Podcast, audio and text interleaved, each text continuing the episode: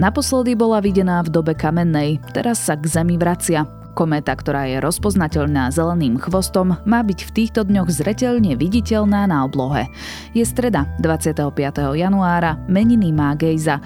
Bude jasno až polojasno, miestami zamračené 2 až 7 stupňov, na severe miestami okolo 0 stupňov. Počúvate Dobré ráno, denný podcast denníka ZME s Janou Maťkovou. Ďakujeme, že ste hlbaví, ste tolerantní, ste nadšení, ste horliví, ste chápaví, ste kritickí, ste citliví, ste zvedaví, ste vnímaví a pozorní, ste nároční aj objektívni. Ste naši predplatitelia. Vďaka vám sme už 30 rokov. Sme SK.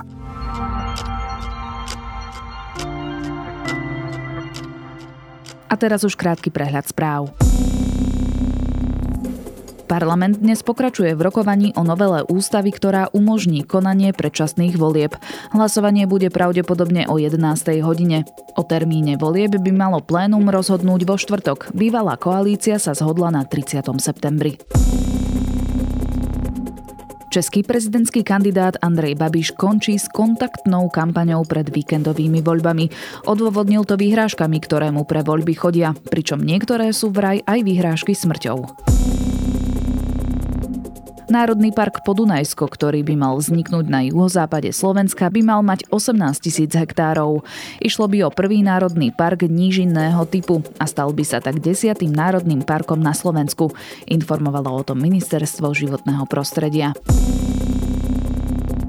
Tanky Leopard pre Slovensko a Česko budú pripravené na jar, uistila nemecká zbrojovka Rheinmetall. Obom krajinám ich slúbilo Nemecko ako náhradu za ich zbrojnú pomoc Ukrajine. Na Slovensko má prísť 15, do Česka 14 tankov. Najviac nominácií na Oscary získal americký film Všetko všade naraz. Snímka získala 11 nominácií. V hlavnej kategórii bude súperiť s ďalšími deviatimi filmami, vrátane filmu Top Gun Maverick, Avatar Cesta vody, Na západe nič nové, alebo Trojuholník smutku. Viac aktuálnych správ nájdete na Sme.sk alebo v mobilnej aplikácii Denníka Sme.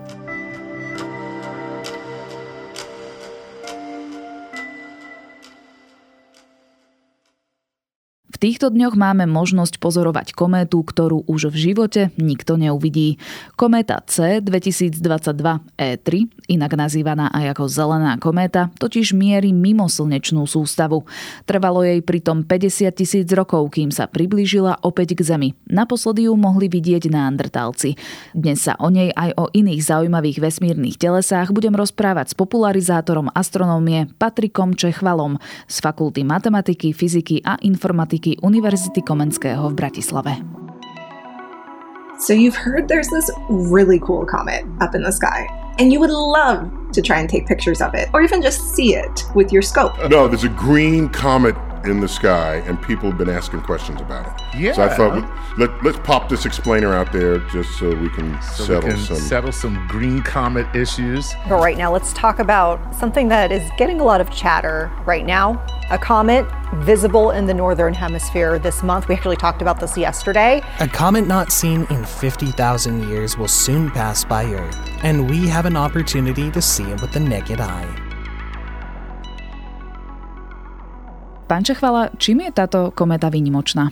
Čo sa týka toho, tak tá kometa je predovšetkým zaujímavá z takého laického pozorovania, že tým, že je na hranici viditeľnosti voľnými očami a teda je potenciálne viditeľná voľnými očami, treba si však povedať, že je to skutočne taká hranica viditeľnosti toho, čo je schopné ľudské oko fyziologicky. Takže z tohto pohľadu, keď človek sa chce ísť pokochať touto kometou, tak je potrebné aby išiel niekde do oblasti, kde je veľmi malé svetelné znečistenie. Čiže v mestách je to veľmi ťažko realizovateľné takéto niečo odpozorovať. Treba ísť ideálne niekde za mesto, na vidie, kde teda to svetelné znečistenie je čo najmenšie. Prípadne ideálne sú na to napríklad parky tmavej oblohy, kde teda je chránená tá obloha. Je potrebné vedieť, kde tá kometa nachádza, tým, že je to fakt na hranici viditeľnosti očami, tak e, je potrebné skutočne vedieť, kde ju hľadať. Ďaleko hľadám a ideálne teda na to použiť nejaký už ďalekohľad, aby bol ten zážitok o niečo väčší z toho, že sme takýto objekt napozorovali. Takže ideálne napríklad aj binokulár alebo také tie polné ďalekohľady, čo poznajú ľudia, takže niekde fakt skutočne, kde sú také ideálne podmienky.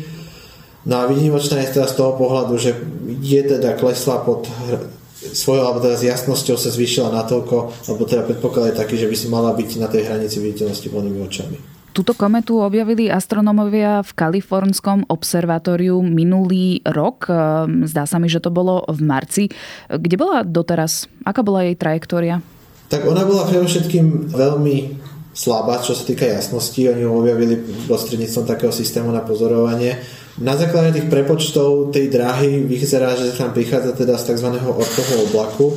To je taký ako keby hranica toho, čo poznáme ako hranica našej slnečnej sústavy, kde ten ortov oblak sa uvažuje ako taký rezervoár takýchto komentárnych telies, ktoré následne pri vlastne napríklad pri prelete alebo pri nejakom bližšom gravitačnom pôsobení nejakých objektov okolo Slnka, čiže myslíme tým napríklad iné hviezdy a podobne, tak vedia takéto telesa z tých hraníc slnečnej sústavy poslať dovnútra slnečnej sústavy a následne sa teda prejavia tým, že ich pozorujeme ako takéto komety. Viaceré teda správy hovoria, že táto kometa bola najbližšie k Zemi pred 50 tisíc rokmi, teda že ju bolo možné vidieť v dobe kamennej.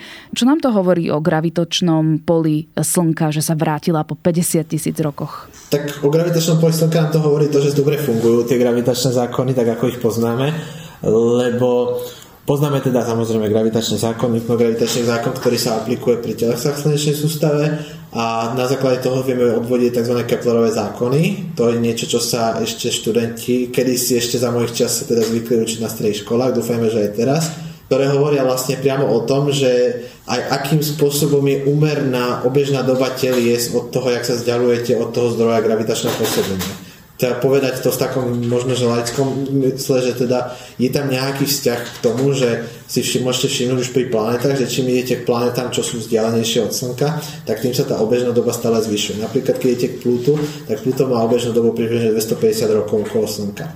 Zem má teda jeden náš rok.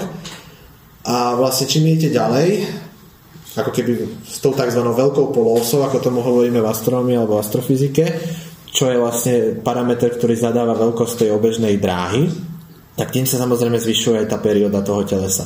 A v tomto prípade teda, keď je to teleso, ktoré pochádza z toho tzv. ortového oblaku, tak tá veľká polosť toho telesa je pomerne veľmi veľká. Tým pádom súvisí s tým veľká obežná doba toho telesa okolo Zeme. A je teda na základe tých prepočtov sa uvažuje, že teda tá kometa bola pozorovaná, alebo teda mala v minulosti tú periódu, ktorá bola blízko pomerne teda veľká na základe približne tých 50 tisíc rokov. Wow. Okay. Now, wait, so the sun's gravity is that uh, heavy? That it's it's badass. No, sun's gravity goes well beyond Damn. Neptune, the last planet from the sun. Right get over it. Yeah, I was, I was about to say. I was when you said the last plane, I was like, damn, he did it again. no, so well Táto kometa sa nepohybuje v elipse, ako je pri kometách zvykom, ale jej dráha je hyperbolická. Čo to znamená? To sa vraciame k tým Keplerovým zákonom, lebo prvý Keplerov zákon priamo hovorí o tom, že teda telesa sa pohybujú v slnečnej sústave po tzv. kuželosečkách to sú útvary, teda, ktoré vznikajú, keď e, de, nejakým spôsobom delíme kúžel, ale uh, to sú elipsy, paraboly, prípadne kružnice, hyperboly. V prvom rade teda treba si uvažovať to, že aj telesa, ktoré máme ako planety v slnečnej sústave, tak sú to telesa práve, ktoré sa pohybujú po elipsách, teda majú tú obežnú dobu takú, že tá dráha je uzavretá a vieme vypočítať obežnú dobu. V tomto prípade tá kométa v súčasnosti, keď sa počítali parametre dráhy tej kométy, tak sa ukazuje, že tá dráha je v súčasnosti mierne hyperbolická. To znamená, že nie je uzavretá tá dráha, že to už nie je taká tá elipsa, alebo teda taká stlačená kružnica, ale je hyperbolická, teda že je otvorená a tým pádom už nie je možné ani obežnú dobu pre ňu vypočítať, lebo vlastne ako keby na môžeme to povedať na takej dráhe, ktorá ju ako keby vyhadzuje von zo slnečnej sústavy postupne, že by sa mohla tak vzdialovať. A toto je vec, ktorú práve vedia urobiť veľké planety, že vedia nejakým spôsobom ovplyvniť dráhu takýchto telies že pri blízkom približení napríklad s Jupiterom, tak on vie ovplyvniť tú dráhu týchto telies, týchto takýchto kometárnych, natoľko, že vie im zmeniť tú dráhu napríklad z eliptickej na hyperbolickú. Bol to aj tento prípad? E, Jupiter tu hral hlavnú úlohu? Ukazuje sa, že áno. Ona tam mala teda, je tam asi zrejme nejaké približenie s Jupiterom prebehlo, ktoré mohlo spôsobiť tú hyperbolickú dráhu. Kam pôjde teraz? Tak postupne sa bude vzdialovať. E, Prostredkom januára bola teda v periheliu, čo znamená, že prešla takým tým najbližším bodom k Slnku a postupne sa bude približovať k Zemi a najbližší bod k Zemi by mal dosiahnuť teda 1. februára, pričom stále bude vzdialená približne 0,28 nejakých astronomických jednot, astronomické jednotky. Astronomická jednotka to je jednotka, ktorú udávame pre vzdialenosť v rámci slnečnej sústavy, lebo by bolo by to vysoko nepraktické, keby sme používali tie milióny kilometrov na vyjadrovanie vzdialenosti. Takže si astronomovia zaviedli takú jednotku, čo voláme astronomická jednotka a to je vlastne stredná vzdialenosť medzi Slnkom a Zemou. Takže vlastne čokoľvek, čo viete udať v takejto jednotke v slnečnej sústave, tak je násobok tej vzdialenosti Slnko-Zem. Čiže je, bude to asi tak štvrtina astronomickej jednotky od Zeme bude vzdialená v tom najbližšom približení a tá astronomická jednotka je teda približne 150 miliónov kilometrov. Takže môžu si to ľudia potom spočítať, že to koľko miliónov kilometrov to bude. So why is it green? Well, we can spectroscopically analyze the comet. Put the light through it, through through a prism, through a, a version of a prism, and you see all the chemistry that's going on. Mm-hmm. And we know that there are a couple of ways you can get green. One of them is from the molecule cyanogen. All right. Cyan, CN, basically. Cyanogen. And did you know that cyanogen is poisonous?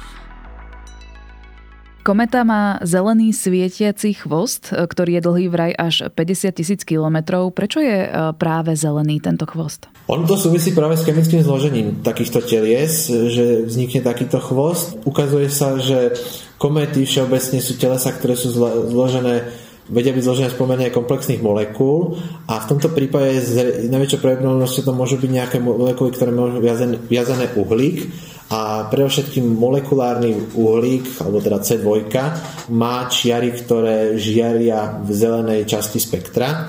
Takže s najväčšou pravdepodobnosťou ten zelený efekt alebo taký ten farbenie toho chvosta do zelena vzniká predovšetkým prítomnosťou takýchto molekúl.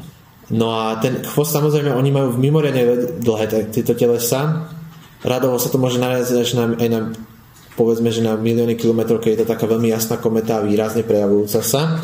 Samotné to jadro takýchto telies je pomerne malé, lebo teda možno, že ľudia nevedia, že väčšinou tie komety majú radovo kilometre, povedzme možno také väčšie až desiatky kilometrov, tie jadra sú pomerne veľké. No ale pritom, ako one sa približujú k blízkosti Slnka, tak to Slnko spôsobuje vlastne sublimáciu tých plynov, ktoré sú v takomto telese a s tým, inak s tým plynmi, ak z nich odchádzajú, tak samozrejme aj rôzne menšie čiastočky odchádzajú z tohto telesa a vznikne práve ten efekt toho, jednak koma, to je tá samotná atmosféra, ktorá sa vytvorí okolo takejto kométy a následne potom sa vytvorí aj chvost. Dokonca dva chvosty, lebo jeden je ten prachový, ktorý pozorujeme takto opticky, ale potom je aj tzv. jónový chvost, ktorý vzniká teda kvôli nabitým časticiam, ktoré prichádzajú do Slnka. Čo konkrétne vieme o tejto komete? Vieme, aké má zloženie? Pozorujú to astronomovia? Čo vieme o tejto komete špecificky, teda vieme to dráhu spočítať, nejaké chemické zloženie na základe povedzme toho sfarbenia, alebo teda nejako to, že v akým spektre najviac vyžaruje ten chvost. O kometách všeobecne už vieme o niečo viac, pre všetkým hlavne o takýchto telesách. O tejto konkrétne nevieme úplne in situ povedať, že z čoho sa skladá, ale už v minulosti boli misie, ktoré in situ robili takýto výskum, že sme tam poslali sondu a to bola napríklad sonda Rosetta, ktorá teda pristala, alebo teda mala modul, ktorý pristal na komete Čurimov Gerasimenko a tá nám práve dala výrazne hĺbší znak toho, že čo vieme povedať o nejakom chemickom zložení komet. Kedy bude najbližšie táto kometa k Zemi? Najbližšie by mala byť teda 1. februára, pričom to bude približne tých 0,28 astronomické jednotky a nejaké drobné. V tomto období by mal byť aj pomaly mesiac v splne. E, kedy je teda najlepší čas na pozorovanie komety? Áno, ono je to troška nevýhodné v tom zmysle, že Ideálne podmienky na pozorovanie takých menej jasných objektov sú v období, kedy sa mesiac nachádza v nove alebo niekde okolo novu. Tým pádom, že mesiac je pomerne výrazný svetelný bod, teda druhý najjasnejší objekt na oblohe po slnku, keď je splne. A on veľmi výrazne vie presvetliť e, oblohu, hlavne keď je v okolí splnu. To si môžu ľudia všimnúť napríklad, že keď je spln, tak také tie menej jasné hviezdy úplne v ňom tie žiary mesiaca zanikajú. Takže práve astronómovia mesiac moc nemajú radi v tomto smere, že ako keby kazí tie pozorovania a on spôsobuje veľmi veľké to svetelné pozadie a tie menej výrazné objekty potom zanikajú. A vyšlo to pomerne nie úplne najšťastnejšie, že teda ona v tom najbližšom bode, kedy bude prechádzať okolo Zeme, tak bude teda obdobie okolo splnu Takže ten mesiac kazí tým pádom tie pozorovania. Takže nie je to úplne výhodné. Samozrejme tá kometa, ona je na tej oblohe viditeľná dlhší čas. Povedali sme, že bola teda pozorovateľná v marci, ale tú najvýraznejšiu jasnosť práve dosahuje období práve keď, logicky, keď je najbližšie k Zemi. Takže ona postupne teda dosiahne tú najvyššiu jasnosť a postupne sa bude ako vzdialovať od Zeme, tak bude zoslabovať. A sú nejaké časové odporúčania, že napríklad je lepšie ju pozorovať e, krátko po zotmení alebo práve že krátko pred východom slnka? Áno, no ona tým pádom, že sa pohybuje po oblohe a tým, že prešla okolo toho perihelia, tak sa pohybuje najrychlejšie na svojej dráhe, ako môže.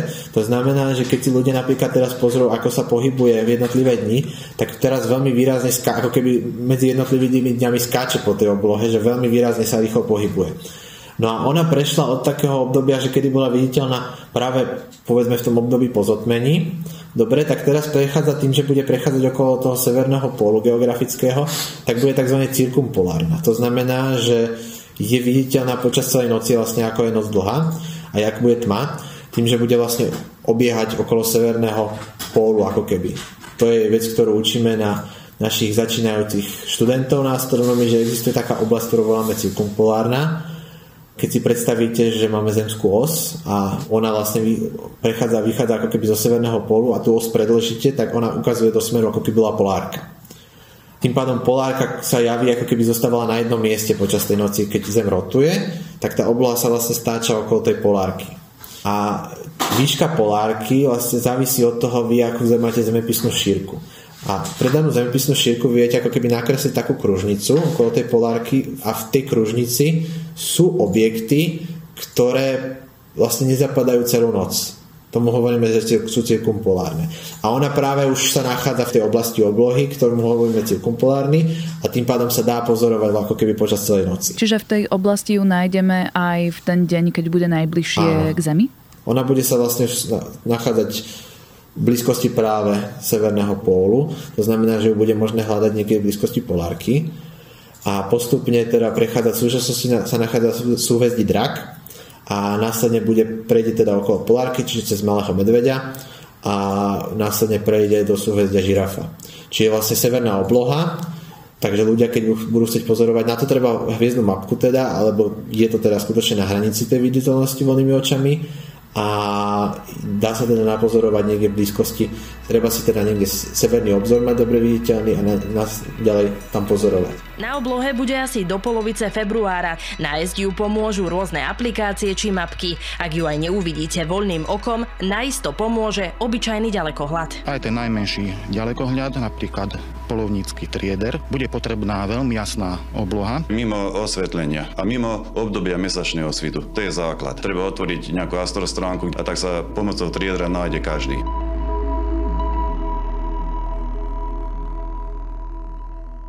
Koľko komet ročne astronómovia zvyčajne objavia? No, to, to už je pomerne na takú dlhšiu odpoveď možno. Kedy si vlastne komety sa objavili takým spôsobom, že boli pozorované vizuálne. Teda vy ste mali nejaký ďalekohľad, ste s ním stáli vonku a teraz ste pozerali nejaké, napríklad nejaké ste mali naplánované pozorovania nejakých mlovín alebo nejakých zaujímavých astronomických objektov a ukázalo sa, že cez, že tie ich pozorovaní vám vedia vojsť napríklad telesa, ktoré tam predtým neboli a ukázali sa, že to boli komety, ktoré napríklad takýmto spôsobom boli novo objavené. V minulosti napríklad skalnaté pleso, observatórium na skalnatom plese bolo v tomto veľmi významné, že takéto objekty objavovalo.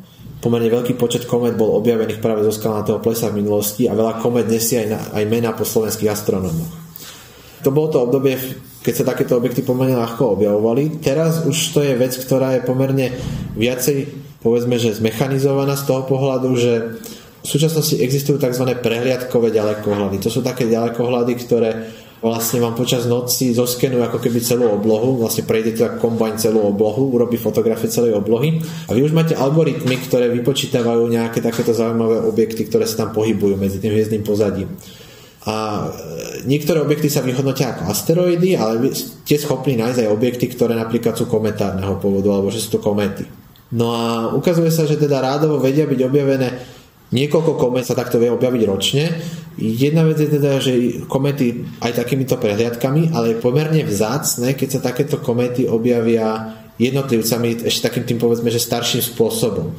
Už aj také sa ešte sa stále deje, ale je to už pomerne zácne a práve v súčasnosti práve veľkú monopol už majú na to takéto prehliadkové ďalekohľady, ktoré veľmi výrazne objavujú tie komety a takisto ku podivu napríklad slnečné ďalekohľady objavujú takéto komety. Alebo teda nie ďalekohľady, ale satelity to je pomerne zaujímavé, že napríklad e, družica SOHO, čo je družica na pozorovanie e, Slnka, je práve jedným z významných observatórií, ktoré objavilo pomerne veľký počet komét, z toho pohľadu, že vlastne ono využíva takú techniku, že si zakrie ten slnečný disk, aby pozorovalo tie najvrchnejšie vrstvy Slnka aby bolo schopný detekovať. Ale on pozoruje aj to blízko okolie Slnka, tá družica.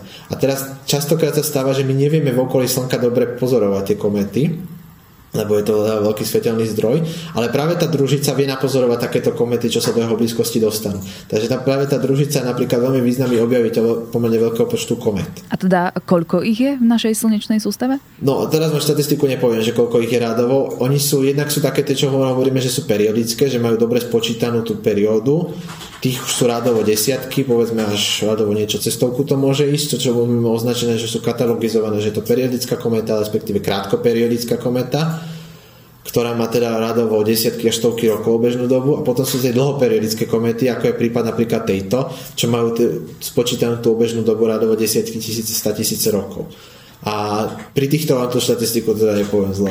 Čaká nás v tomto roku ešte nejaká iná e, zaujímavá kometa v blízkosti Zeme?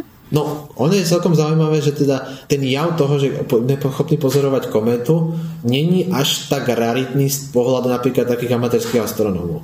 Lebo počas roka je v zásade býva niekoľko takých komét, čo je v tom dosahu povedzme napríklad malých menších ďalekohľadov a pre tých astrofotografov, čo sa venujú tomu, že fotografujú tú oblohu, tak vie byť takých, že zaujímavých. Takže počas roka ich býva skutočne niekoľko čo sa dá takýmto spôsobom napozorovať. Potom raritne bývajú také, že vedia s tou svojou jasnosťou výjsť až natoľko, že sú schopné ako táto byť pozorovateľné až voľnými očami. Posledná taká významnejšia kometa, ktorá bola veľmi, veľmi taká zaujímavá, bola práve tá kometa Neowise, čo bola v roku 2020 objavená a tá bola veľmi taká zaujímavá, lebo tá bola skutočne viditeľná voľnými očami aj z Bratislavy. To môžem potvrdiť, že teda podarilo sa mi z nábrežia voľnými očami ju nájsť. A z pohľadu tých ďalších komet, ako som pozeral, práve oni budú oscilovať okolo toho, že môžu byť, teda predpovede sú také, že budú pomerne zaujímavou jasnosťou, ale práve pre tých amatérských astronómov napríklad, že budú v dosahu tých menších ďalekohľadov, ale z pohľadu takého, že by mohli byť pozorovateľné voľnými očami, ani úplne nie. A čo iné vesmírne ukazy? Čaká nás e, niečo špecifické tento rok? Predpokladám, že klasicky budeme môcť vidieť e, meteorické roje. A počas roka, ako je dlhý, býva niekoľko takých pravidelných astronomických ukazov, ktoré sme schopní pozorovať a pre všetky také zaujímavé bývajú meteorické roje. A taký asi najvýznamnejší z tých rojov, čo býva, sú práve meteorický roj Perseidy, ktorý teda býva v lete okolo takého 11., 12., 13. augusta, kedy býva tá najvýraznejšia aktivita tých Perzeid. Práve tento rok je pomerne zaujímavý z toho pohľadu, že pomerne dobre to vychádza s mesiacom. Tak ako sme sa rozprávali, že mesiac vie kaziť tie pozorovania, tak ukazuje sa, že mesiac v tomto prípade bude v, takom, v celkom takej vhodnej fáze, že nebude kaziť tie pozorovania a budeme schopní pozorovať Perzeidy, alebo teda aj slzy svätého Vavrinca, ako sa tomu zvykne ľudovo hovoriť. Tých rojov býva potom ešte niekoľko, čo sú také zaujímavé, napríklad bývajú Leonidy alebo Drakonidy, Orionidy takisto. Už sme mali kvadrantidy, ktoré nás hneď na začiatku roka tiež pomerne zaujímavú show poskytli. Ďalej potom to bývajú napríklad e, niektoré zaujímavé konjunkcie. Takže v tomto prípade konjunkcia znamená, že to sú také blízke priblíženie niektorých zaujímavých telies blízko seba.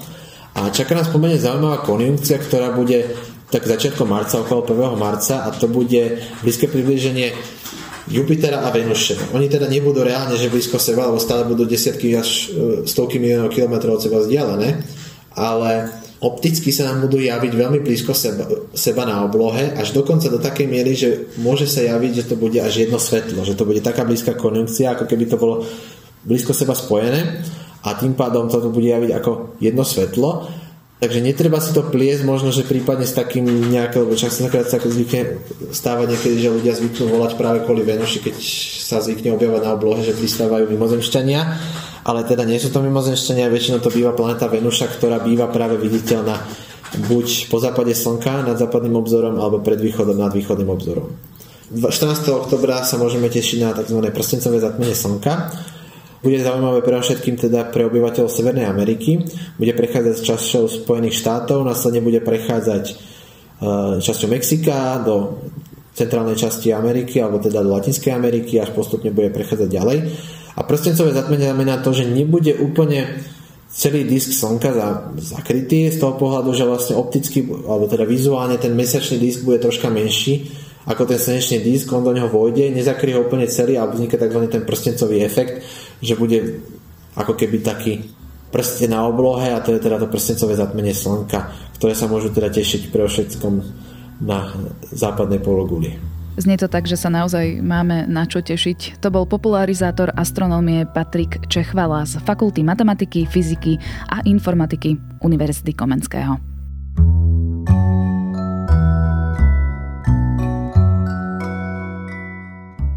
Typov na výlety, túry, dobré jedlo či ubytovanie nikdy nie je dosť a je super, ak ich máte všetky pokope na jednom mieste.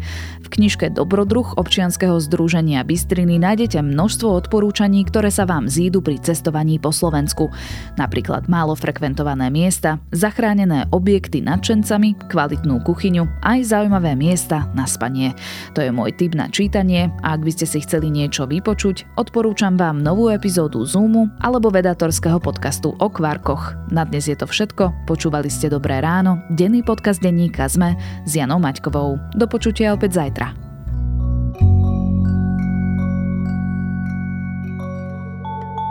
Veda nám ukazuje, že okolo seba vidíme len 4% vesmíru. Veda nám hovorí, ako sa zo šikovných primátov za milióny rokov stali moderní ľudia. Veda nám prináša vakcíny a lieky, uľahčuje život, naznačuje, ako bojovať s klimatickou zmenou.